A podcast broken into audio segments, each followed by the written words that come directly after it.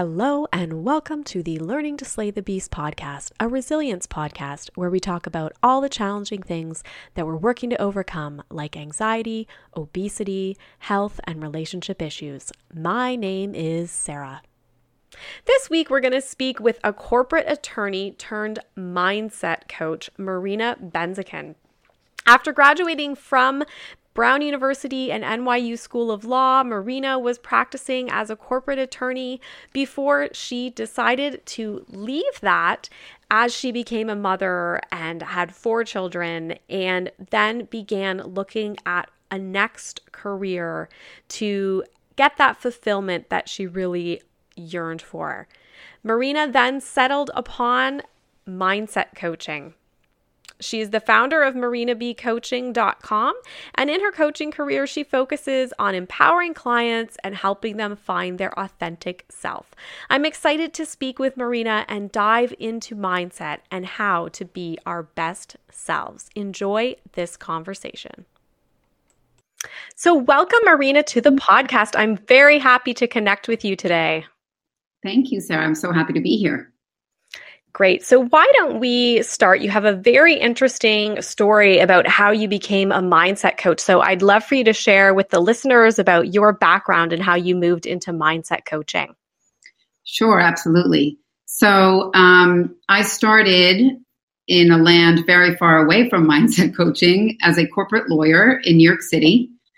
And that was something that I did for about four years. And it was grueling and it was tedious and it was intellectually stimulating, but um, my soul was not stimulated at all.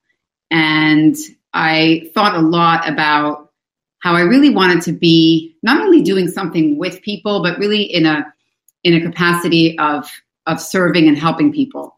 Um, why I entered the field of law to do that is another story, but um, that wasn't really happening in this in this context for me. So um, I had my first child about four years into my legal career and used that as my exit. And I went back to school for a master's in social work. And then I had my second child while I was in school. They were pretty close together, so I decided to take a pause. And then before I could resume, I got pregnant again, and this time it was twins. Oh, so wow. sudden, I have four kids under the age of four, and everything is kind of turned upside down.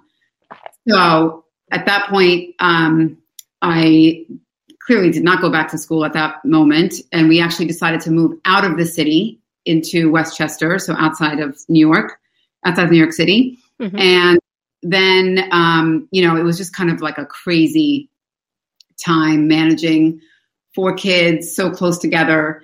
And um, so many of my friends had left the city to go to the suburbs and they were staying at home, taking care of their kids. And I was really kind of a laughing stock because I said so many times, I will never be a stay at home mom and I will never live in the suburbs. And both of those things happened at the same time mm-hmm. right before my eyes. So um, I kind of was like drowning in the you know anxiety and craziness of of early motherhood. And um, you know i really loved and loved being a mom but it was just really frantic and i completely lost myself in it. And um, i struggled with depression and anxiety throughout that time which had been something that i'd struggled with as a teenager also. So that wasn't new but the environment was certainly um, ripe for those struggles to come back and then um, I started to dive deeper into myself and started to really try to dig for what it is that I wanted to do. I've always loved to write. So I took some time and did some writing and editing as a freelancer. Then I went back to school again for a master's in teaching and really loved it. But, but then decided at the end of it, it's not quite like it's not really hitting me where I wanted to hit me. And I was determined to keep going and to find that thing. And then somehow life coaching came into my world and it just like something clicked. And I just I just knew immediately this is something that I want to do. And I had done so much work on myself and so much digging into myself to really find my passion and my calling and my purpose that you know, it's sort of I I found that thing which is coaching, and at the same time, that's what I want to do as a coach is help people find their purpose and their passions. Here I am, yeah, and the and you know the mindset, and we can talk about this a little bit more, but the emphasis on mindset is really because it really took me looking inward and that's like a shift in what i'm looking at. Instead of focusing on everything outside of me it was really tapping internally and and looking at things from that perspective to to really find myself and i've learned that so many things in our lives in fact everything or the quality of our lives is dictated by the way that we see things and interpret things and react to things and that's what our mindset is. It's the way that we look at things and the way that we think about things. So that's a universal phenomenon because every human being has a mind and every human being has a mindset. And so um, it's something that's, you know, can really change your life. For sure. Yeah, that is an amazing, powerful story. And wow, you've done so much um, schooling and stuff along the way, working really hard and, and then finding that purpose that must feel great kind of in the end. It's so, yeah. Yeah, I mean, many of us struggle, I think, with mental health. And you mentioned depression, anxiety, and I talk a lot on the podcast about anxiety and, and other mental health issues. How can coaching really help us then to find our best selves? And then does that in turn uh, sometimes help with some of those mental health issues? Yes, certainly. So, so as I said, as I did with myself in my own journey, coaching is a lot about becoming aware. It's a lot about tapping in to who we are at our core. And that often comes along with kind of stripping away all of the labels that we've assigned ourselves, that the world has assigned to us, all of the roles, all of the ways in which we identify ourselves that may not serve us, and really accessing who we are underneath all of that. And um, finding out what our values are, what our priorities are, what we really care about. And, you know, what happens when you struggle with something like depression or anxiety is that it's a little bit of a self fulfilling prophecy because you kind of become buried under, again, that label, that name. Well, I deal with depression or I struggle with anxiety or I am depressed. And it's one thing to acknowledge it and honor it and do the things that you have to do to get through it and to and to um, live with whatever it is that you're living with.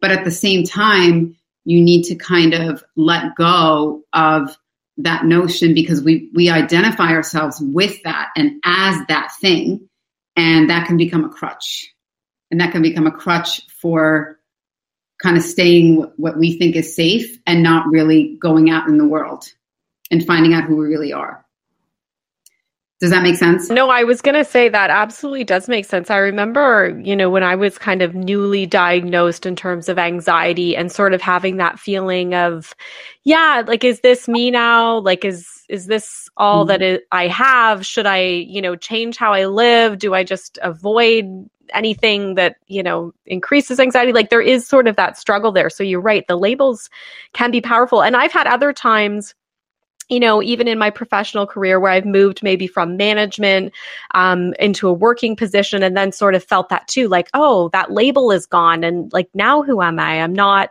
in charge of people. I'm not, you know, this level. Um. So I think that does make sense, but stripping that away to, to find out who you are and what you want deep down, yeah. I guess. That happened to me in my role as a mom. You know, I became mm find, I can find myself in my role as a mom that I kind of lost track of all the other parts of me. And again, that becomes a self fulfilling prophecy because then I hung on to that identity out of fear of not finding something else. But then that's sort of self sabotaging because I'm not trying to find something else if I'm hanging on to it. So you've yeah. got to be willing to let go a little bit and explore. And, you know, letting go comes with, you know, a lot of willingness to take risks and to put yourself out there and to fail. Mm-hmm. And to not always kind of have that that net of whatever that label is holding you there. So, how does one, you know, in those cases, I guess we've both been able to kind of self identify an issue there, but how does one know if they're maybe off track in terms of their purpose? You know, are there signs that you should look for that you're not really living to your full potential, or is it just something that you just know? It depends on the person. Um, you know, some people just know. Some people, it just takes really asking them very purposely.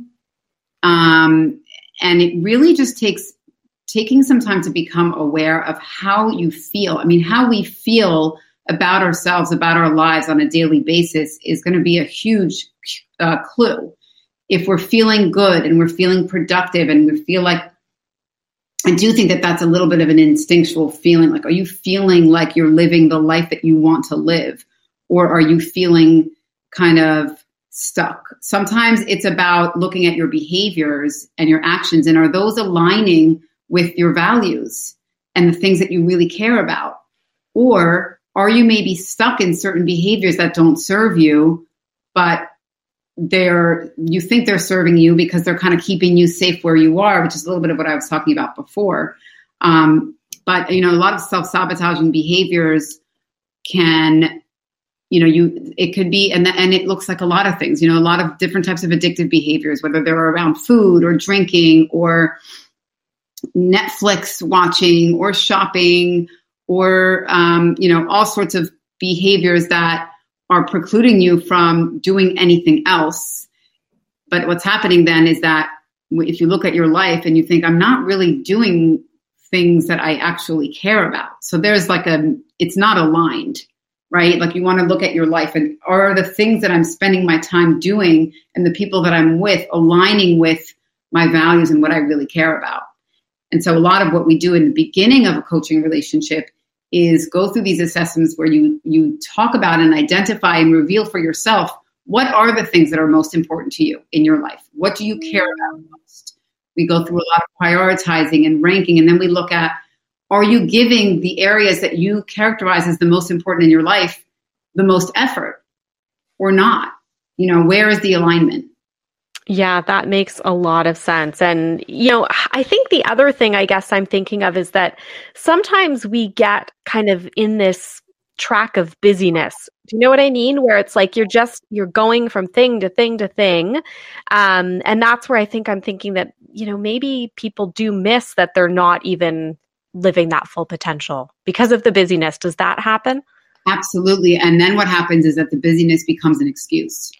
Right. So I'm too busy to stop. I'm too busy to think about what I want. I'm too busy to look for a different job. I'm too busy. I'm too overwhelmed with my life to think about whether I'm actually satisfied in my life.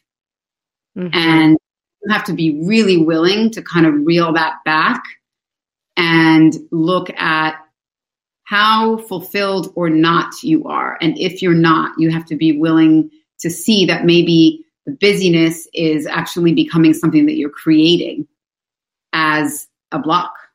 You're sort of creating your own block so that it, it seems like it's an outside circumstance, but really you're creating it. And that's again about, you know, as human beings, like we have it, our survival instinct kicks in all the time. We just want to be safe. Our brains are always trying to keep us safe. And that holds us back a lot. So, um, so yeah, the busy, the nonstopness, that definitely is something that could prevent somebody from seeing themselves that they're not doing the things that they want to do. So they have to somehow end up in a situation or even a conversation where they just stop for a moment and think. Mm-hmm. Yeah, and I would think that with the pandemic, I think that's probably caused some people to probably stop and then reevaluate during that time. I mean, it's maybe not the best time because it's uh, such a time of heightened stress, but um, at the same time, people probably were able to notice a little bit there. Yes, yes. And we're just starting to see now, you know, for some people, that's going to prove to be really productive and and revelatory and they're going to make changes or already starting to make changes based on what they've learned about themselves for other people it's coming with so much anxiety about you know there's a little bit of like post traumatic um, post traumatic stress That's mm-hmm. fearing as well as anxiety about re entering the world. And so those things can also couch whatever discoveries may have gone on, you know, internally. So again, a lot of awareness and a lot of what I talk about in my coaching, which is mindfulness, which is something that I, I use and bring up a lot, can be very useful to um, listen to ourselves and find our inner voice and hear what it's saying. Right. So that kind of goes into my next question. You mentioned mindfulness. I'm interested more in some of the tools that you're providing your clients and then how you really guide them through that journey to achieve their goals within your coaching business. So, um, coaching is very individualized. So, every client and every client coach relationship is going to be different because every person is different. There are some people who really lend themselves well to um, assessments and worksheets, and they really want that kind of work. And I have tons of assessment and forms that I use that I give to clients at the very beginning, um, and also sometimes throughout our, our coaching to for them to really put down on paper things like what we were talking about before. You know, um, prioritizing and listing what are the things they care about the most how would you rank them in order of you know most important to you to least important to you um, i don't know if you're familiar with the life wheel but it's a concept like that where we go through every area of your life um, you know personal personal um, fulfillment emotional well-being physical well-being physical environment relationships career finances all the different areas and dive into each one and then see where are they the least satisfied or where do they want to start what do they want to start with in terms of making changes. Um, so there's tons of that kind of sort of paperwork which is it's not tedious paperwork but it's just a place to start. And it's very helpful for a lot of people to get it down on paper when sometimes just talking it kind of everything just stays in their heads um, speaking of getting down on paper, journaling is a tool that I use a lot, kind of as as a suggestion. Um, not so much homework, but I do recommend it to a lot of clients, especially when we're talking about things like becoming mindful and becoming aware of when they're finding themselves stuck in a certain behavior that they don't actually want to be engaging in. And when I encourage them to catch themselves in those moments, and then they're like, well, what am I supposed to do in that moment when I catch myself? So the first thing I always say is pick up a pen and paper because writing is a tremendously powerful tool. When you take something from your head and put it out on paper, it cuts the power, the it, its power in half. You know, especially when it's like something that's really weighing on you. The minute you get it out of your head, it weighs half the weight. Um, so mindfulness comes in a lot of different forms, and meditating is something that I talk a lot about. Sometimes I even um, talk my clients through very short meditations because mindfulness is about creating space around you and within you to separate yourself from all of the circumstances around you. And only with that kind of space can you really get to know yourself. And only when you get to know yourself can you really find out what do you like? About your life? What do you not like about your life? Where are there changes that you want to make? You know, the example that you gave about us being so busy, there's no space there to be with ourselves when we're constantly busy doing a million things and with a million people. But when you introduce a practice like meditating, it kind of forces some time and some space to be created around you. And that's when things happen. That's when creativity comes in. That's when inspiration comes in. That's when awareness comes in.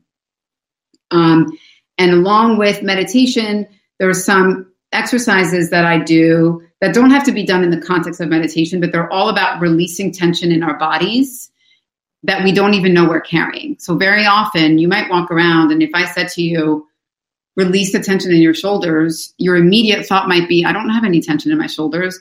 But then if I say, well, see if you can lower them, and usually we can. The shoulders is a place where we carry so much tension and you realize that you were kind of holding your shoulders higher up than you need to, that they actually can go lower. And when we release tension in our bodies, it actually signals to our brain to release tension and, you know, release this grip that so many of us carry around we grip onto, I'm not going to list them now, but a million different things. And it's again out of this fear that we don't have control over the world and there's so much uncertainty. So we hang on to so many things so tightly. And that we lose opportunities to learn and grow when we hang on so tightly. There's a few a few thoughts. Yeah, no, those sound really good. Um, and you're right. I am one of those people that uh, holds a lot of tension in my shoulders. I had a doctor say that it's like I'm wearing shoulder earrings, right? Because they sort of like creep up towards your ear mm-hmm. um, when when they get really high and you're you're very stressed. So that makes a lot of sense. And I like the journaling idea about. I was going to ask you what form, but it seems like it's sort of like an in the moment, free form journal. Yes, yeah. absolutely. Um, sometimes, and again, this is going to be client dependent. Some people need really specific directions. Get a notebook and a pen, and whenever you know at this particular time or when you're feeling this way or that way, pick up that notebook. And for some people, it's just wherever you are, whatever you're doing, when this issue comes up that we're talking about, grab a pen, grab a paper, grab your phone if that's all you have. Pen, mm-hmm. writing with um, handwriting is always better in terms of that cathartic feeling, but a phone is better than nothing because at least you're getting the thoughts out of your mind.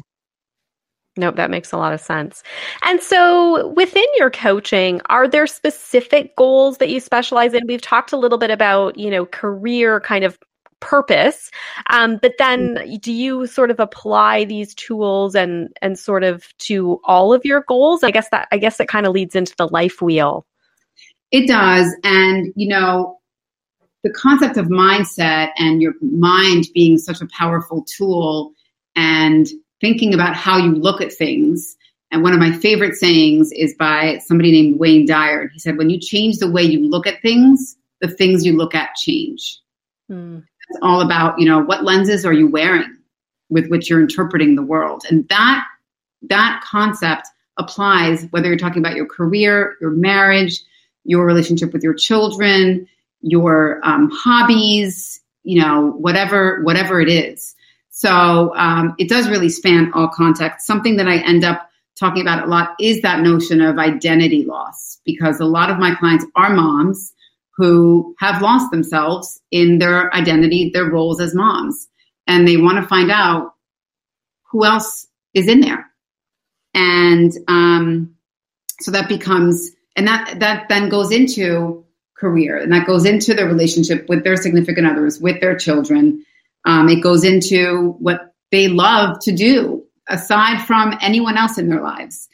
Um, and that also goes into uh, self-sabotaging behaviors. So you take one person in one context and you can cover you know all the different areas in a person's life. So what happens is every human being is a whole person. So no matter what they show up with it's always going to be about more than just that thing that they show up with.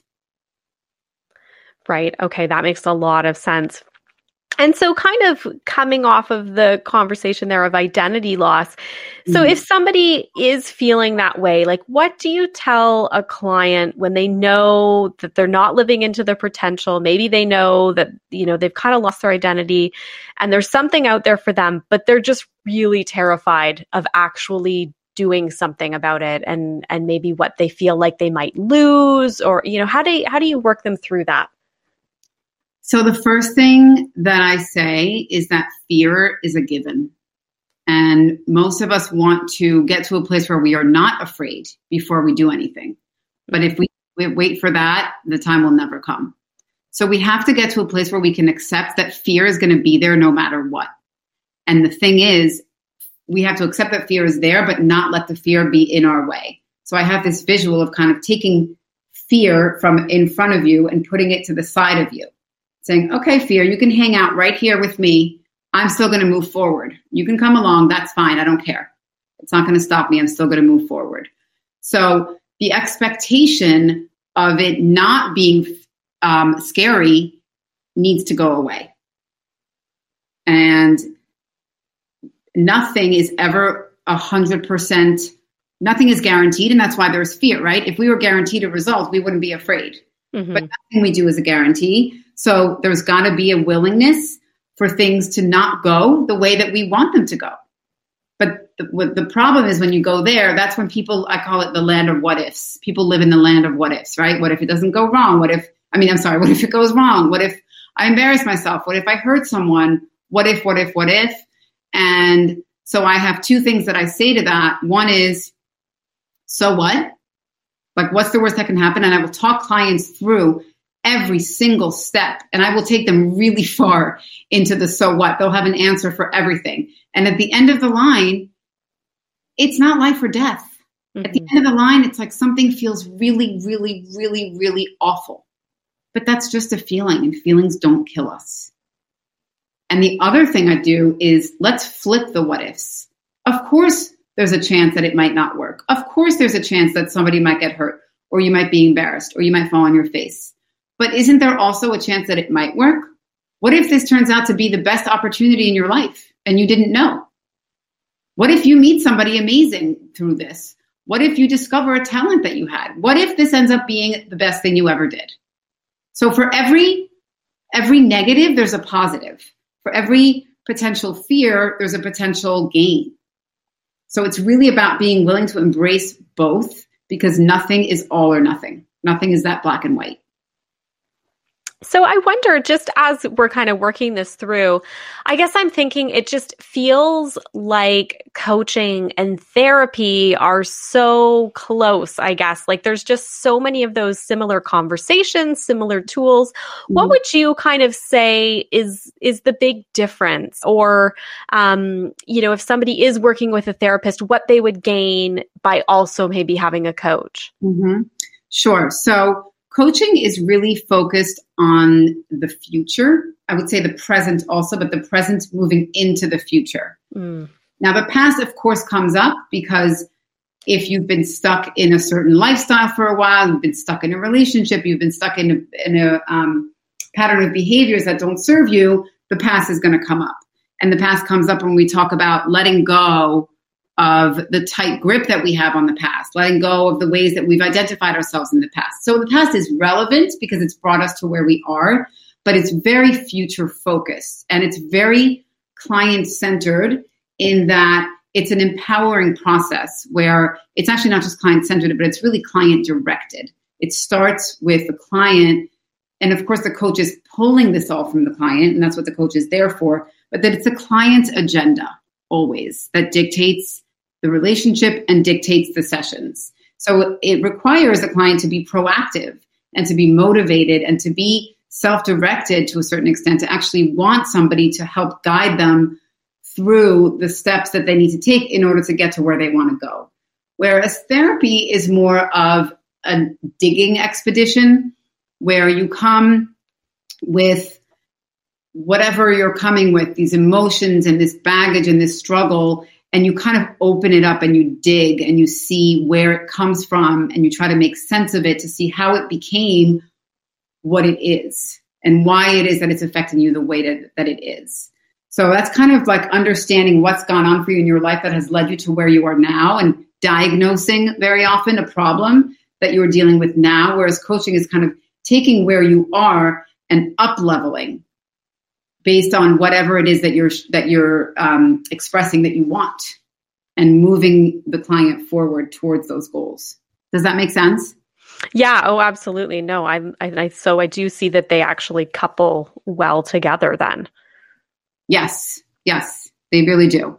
Um, i have several clients who work with a therapist as well as as with me. And um, it's actually can be a great um, sometimes it's a great start off point for a conversation because we talk about you know where they are in therapy and that will get them to like well now that i understand this you know i want to move on and build this from it um, so it can actually be really useful Amazing. Okay. Um, are there any additional tools that you would really want to mention to listeners at this point, or any key takeaways that you want them to have?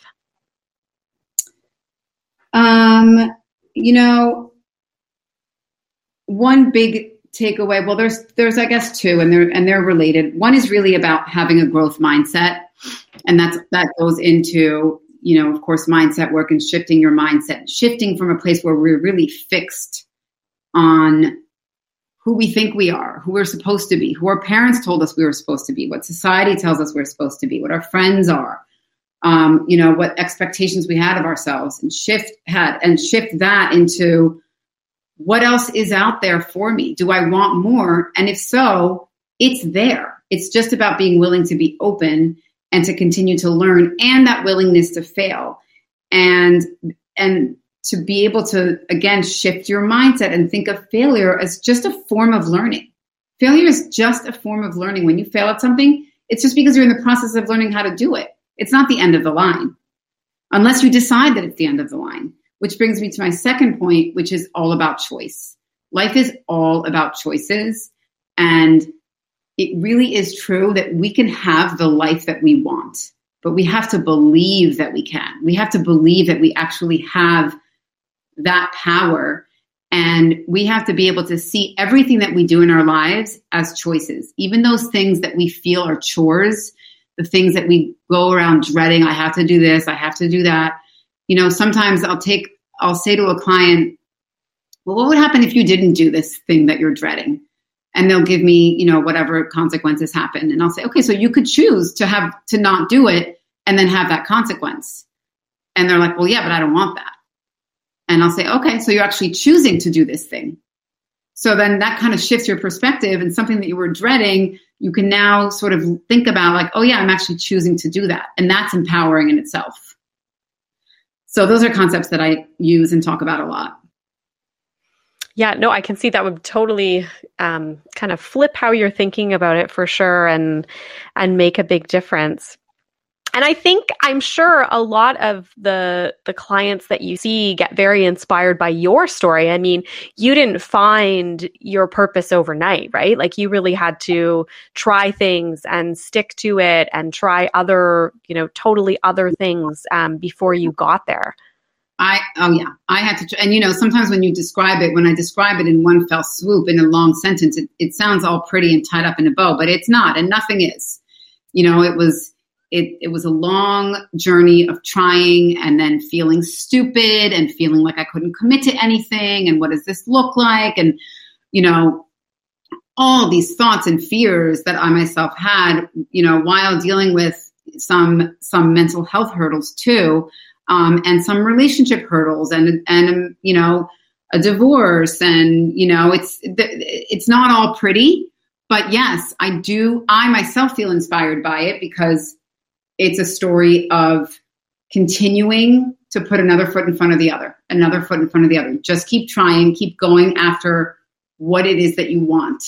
And you'll know when you find it. And that doesn't mean it's the end either, because now I'm a life coach and I love it, but I'm still always learning about myself, which helps me then help my clients and learning about different kinds of coaching and different kinds of clients. And so I really think of it as yes, I found the area that I want to, that I landed and I want to be here, but I never think of it as the end of the line. You know, I think of life as, um, what is it that I say to my kids? You never graduate from the school of life. I tell them when they're trying to count how many years of school they have left, and I'll say, don't count the years.